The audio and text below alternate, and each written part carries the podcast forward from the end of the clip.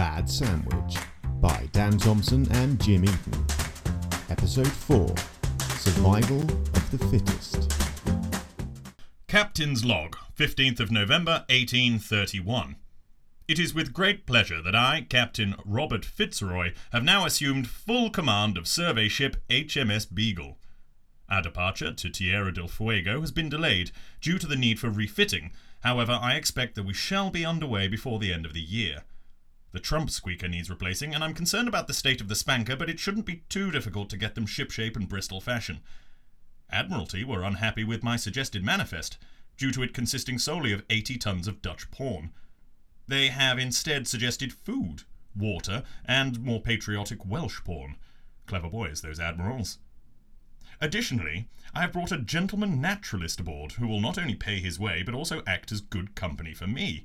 Hesitated at first, as we already have a naturalist in our ship's Dr. McCormick, but the man's paying good money and it's not like you can ever have too many naturalists. Diary of Robert McCormick, 9th of December, 1831. Dear Diary, I am happy to report that as of today I find myself finally on board the great HMS Beagle bound for the South Americas. It is my fondest hope that I, Robert McCormick, physician, naturalist, and expert mime artist, will soon be able to count my name among such greats as Sir Isaac Newton, Dr. Edward Jenner, and Sir Francis Bacon, although hopefully without the whole being killed by a frozen chicken thing. We are to set sail as soon as possible, and I understand that there will be another man of science on board the vessel in the shape of a keen amateur called Charles Darwin. Apparently, he was going to be a vicar, but decided to try his hand at science. Good for him, I say. I wonder if he'll be nice. He sounds nice. Diary of Charles Darwin, 9th of December. It is now December. We were meant to leave in October. I hate December. Now on board this ship. Captain Fitzroy says the ship's doctor is also apparently a naturalist, but I don't hold out much hope for an intellectual equal. Even amongst other men of science, I find that there are wild variations. This is why I pride myself on being a gentleman naturalist, as opposed to those ruffian naturalists who hang around owl sanctuaries stealing other people's fronds. How tedious. Captain's Log, 10th of December. The trump squeaker is finally fixed, and the spanker is set. Finally, we can leave for the Americas. Only two months late, but who's counting? Darwin seems a nice enough chap, although I'm not sure he'll quite be up for the fortnightly dresses a crustacean parties. Diary of Robert McCormick, 12th of December. Will meet Darwin properly at the captain's table this evening. I am truly worried that he has a label, Gentleman Naturalist. I tried to look it up in my illustrated children's guide to the noble professions, but found nothing. I wonder what sort of naturalist I am. Don't want to come across as too arrogant, but it needs to sound fairly impressive. Impervious naturalist? Profound naturalist? Uh, we'll muse on it further. Must dig out my best trousers. Diary of Charles Darwin, 12th of December. Met the doctor at dinner. He was wearing suspicious looking trousers that reminded me of a badger. Introduced himself as an isosceles naturalist, which would have impressed me more if he hadn't had a dictionary sticking out of his pocket. Diary of Robert McCormick, 12th of December. Dinner went well. Think Darwin was pleased by my isosceles ruse, but he kept talking about pie, which was very odd because we were having soused hog's noses. Damn it, now I'm hungry again. Captain's Log, 14th of December. We left Devonport as expected, but the slip arser snapped, so we've been forced to drop anchor a few miles away at Plymouth Sound. Might be here a while, partially because the arser needs recleaving, but also because McCormick scampered ashore looking for new species. Thought Darwin might go with him, but seems to already feel a certain antipathy towards the fellow. This could be a long trip. But at least there's booze. Diary of Robert McCormick, 14th of December. Wonderful day exploring new shores. Surprised Darwin didn't join me, actually, but uh, I'm hoping to go over my discoveries with him later nonetheless. It's a shame the green sea beast escaped, but I did find a sea snail that was exactly the same size and shape as an acorn. Diary of Charles Darwin, 14th of December. Spent the afternoon watching McCormick chasing a cocker spaniel covered in seaweed. That is all. Captain's Log, 23rd of December 1831. Still stuck in Plymouth. Darwin is really getting on my tits by ignoring anything McCormick says, leaving him sulkily and constantly declaring that he's fine and doesn't want to talk about it. He then proceeds to talk about it. I'm double rationing rum to myself. Diary of Robert McCormick, 24th of December. So it seems we were still in Plymouth and not America. Someone could have said. Diary of Charles Darwin, 24th of December. McCormick has only just worked out we haven't left England. I may have to kill him. Captain's log, 27th of December, 1831. Ah, Merry Christmas, you beautiful bastards! We've set sail! I'm the king of the world!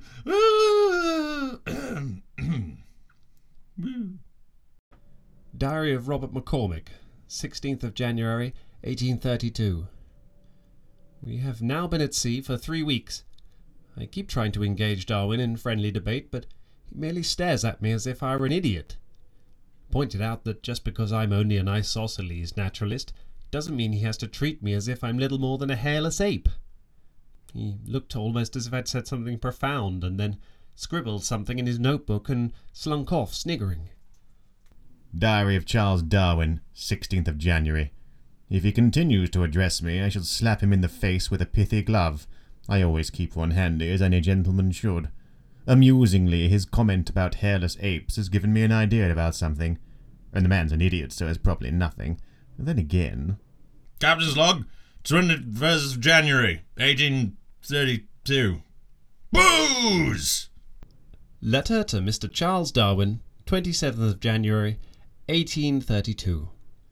Sir, as it has always been my wish to make myself and my theories cordial to you, I enclose a specimen which I recently gathered from the ship's anchor, and am convinced is a new species of seabird.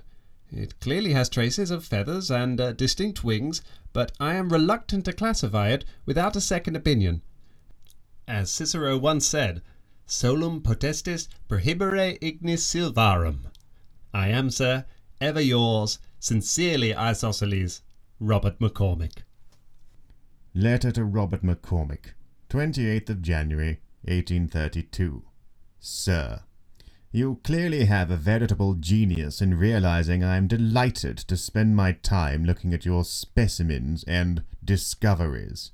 I congratulate you on recognizing how much I relish spending hour after hour listening to you expand your latest thoughts and ideas. Clearly, I have nothing better to do. Clearly. C L E A R L Y. Clearly. I delight in returning your seabird, which is in fact a fish. Darwin. P.S. I don't recall Cicero ever remarking on his ability or otherwise to prevent forest fires. P.P.S. Te odi. Tibi mortem concleare conscisci. Letter to Charles Darwin, 28th of January, 1832. What? Darwin to McCormick. I hate you. Kill yourself with a spoon. Captain's log, 30th of January 1832. Have put in at Tenerife in order to take on fresh supplies of grebe. McAdams noticed a tear in the port bastard sail as well, so I expect that will need to be replaced. McCormick and Darwin now communicating entirely by letters. I've invited both for dinner tomorrow, and I'm beginning to understand why the previous captain shot himself. Letter to Captain Robert Fitzroy, 31st of January 1832, 7.05 p.m. Captain Fitzroy, please ask McCormick to pass the potatoes. Darwin. Letter to Charles Darwin, 31st of January 1832, 7.06 p.m. Mr. Darwin, stop writing letters at the dinner table. Fitzroy. Letter to Captain Fitzroy, 31st of January, 1832, 7.07 p.m. Captain Fitzroy, there aren't any potatoes. McCormick. Letter to Robert McCormick, 31st of January 1832, 7.08 p.m. Mr. McCormick. Yes, there are. Oh, God, you've got me doing it now. Fitzroy. Letter to all concerned, 31st of January, 1832, 7.09 p.m. Dear Sirs, have the salad instead. Yours, the potatoes. Captain's log, 2nd of February 1832. Boarded by pirates. Feared that they intended to sell us into slavery, but upon discovering we had two bickering naturalists on board, they fled. Begged to be taken with them. Refused. Diary of Robert McCormick, 8th of February, 1832. Have discovered a weakness in Darwin's collection method. The fool insists on shooting all of his specimens before dispatching them home to the Royal Society. The resulting carcasses can scarcely hope to provide even a small clue as to the behaviour of the animal in life. As such, I have resolved to instead send only live samples to the Society in order to help them better understand the beasts. Doubtless, this will be a significant breakthrough in the world of natural sciences and shall result in my being hailed as the preeminent naturalist of my age. Letter to Robert McCormick, 10th of March, 1832. We at the Royal Society thank you for the shipment of 12,000 live wasps. Please send us no further correspondence. Letter to Robert McCormick, 11th of March, 1832. Mr. McCormick, how are your wasps, dickhead? Darwin. Diary of Charles Darwin, 15th of March, 1832.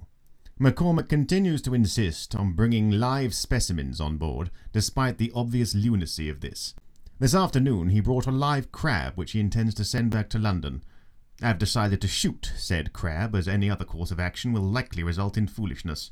I shall borrow a pistol from the captain for the purpose. Diary of Charles Darwin, 16th of March, 1832. Crab now has pistol. Captain's log, 18th of March, 1830 something. Have acquiesced to Crab's demands and granted it a rowboat with a month's worth of supplies. Decided to follow in Captain Stokes's example and shoot myself, but realised Crab still has my gun. Depressed. Diary of Robert McCormick, 20th of March, 1832. Note from Darwin passed to me today. It features several apes, each appearing more like a man than the last, until eventually a drawing of a man itself. Following this were several more apes, each less human, as if regressing back to the beginning. The final figure was of a chimpanzee licking his own testicles with an arrow pointing to it and a label saying, This is you. Responded by taking a shit in his hammock. Captain's log, 26th of March, 1832. The ship continues to be beset by problems. The dolphin striker is now completely broken, forcing us to bring the dolphins up on deck in order to strike them.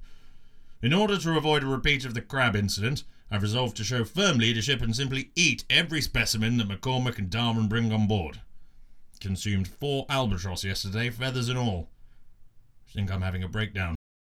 Diary of Charles Darwin, 30th of March, 1832. A slow day. Rescued the captain after he attempted to swallow a 90 pound sea turtle without chewing. Recorded a new species of flying mollusk. Put sea urchins in all of McCormick's socks. Much the same day as every day this week, really. Letter to Charles Darwin, 2nd of April, 1832. Sir, this feud has gone on long enough. It is clear now that there is only room for one naturalist aboard this ship, and I think we both know who that is McCormick. Letter to Robert McCormick, 3rd of April, 1832. Sir. Yes. Yes, we do. Darwin. Letter to Charles Darwin, 4th of April, 1832. Sir, I am glad we agree. Unless, of course, you are being sarcastic, in which case clearly we do not. It's hard to tell in letters. Regardless, I hereby challenge you to a naturalist off. The person who discovers the most new things by the time we reach Rio de Janeiro will be the winner and gets to remain on the ship. The loser returns home in disgrace. What say you, McCormick? Letter to Robert McCormick, April the 5th, 1832. Sir, oh, I am so scared. How ever will I beat you at the thing that I'm famously the very best at doing? Darwin. Letter to Charles Darwin, 6th of April, 1832. Sir! Still can't tell if you're being sarcastic. We'll assume that you are not and that you are afraid, which you should be, McCormick. Letter to the Reader, 7th of November, 1957. Sir, have inserted this letter into a pile of correspondence from HMS Beagle in the hope that it one day will be pulled out and accidentally read by an historian. Yours, Terry the Archivist. P.S. Willies. Captain's log, 15th of April, 1830. um, I didn't want to be a ship's captain, you know. I wanted to be a sock puppeteer. Just travelling the country with a little stage and a bag of socks, painting little faces on them, doing the voices. Oh, hello, Mrs. Sock, how are you? Very well, thank you, Mr. Sock. I, I think I could have been pretty good at that. I finished the rum and started on the lamp oil. McCormick and Darwin want me to officiate some kind of competition between them. I suppose I could do that, or I could sink the ship. What do you think, Mrs. Sock? Kill them all! Ow. Why is there an urchin in here? Letter to Charles Darwin, 23rd of April, 1832. Sir, please find enclosed the sum total of my discoveries for the period of our contest. I hope that you are ready to return home and live out the rest of your life in meaningless obscurity, while I am henceforth recognized as the greatest naturalist who has ever lived. For the sake of clarity, I should like to inform you that some of that sentence was sarcasm, and I do in fact hope that you are not ready to do this, and that you are both surprised and sad and cry a little bit. I enclose my notes and invite you to look on them in wonder as you see that I have discovered three types of bird, five species of insect, and a new kind of rock which might also be a bush. In the interest of ending this little affair as soon as possible, please let me know what pitiful discoveries you have made during this time. Yours, Robert Cleverpants McCormick. Letter to Robert McCormick, 23rd of April, 1832. Sir, I have discovered the origin of every creature that does, has, or ever will exist. Darwin. Letter to Charles Darwin, 23rd of April, 1832. Best of three? Survival of the Fittest was written and recorded by Dan Thompson and Jim Eaton. It starred Gareth Cooper as Captain Fitzroy, Dan Thompson as Robert McCormick, Jim Eaton as Charles Darwin, with Nicola Sangster as the Potatoes. The music was by bensounds.com. This was a bad sandwich production for Captain Pringle Stokes. He's real, you know. Look him up.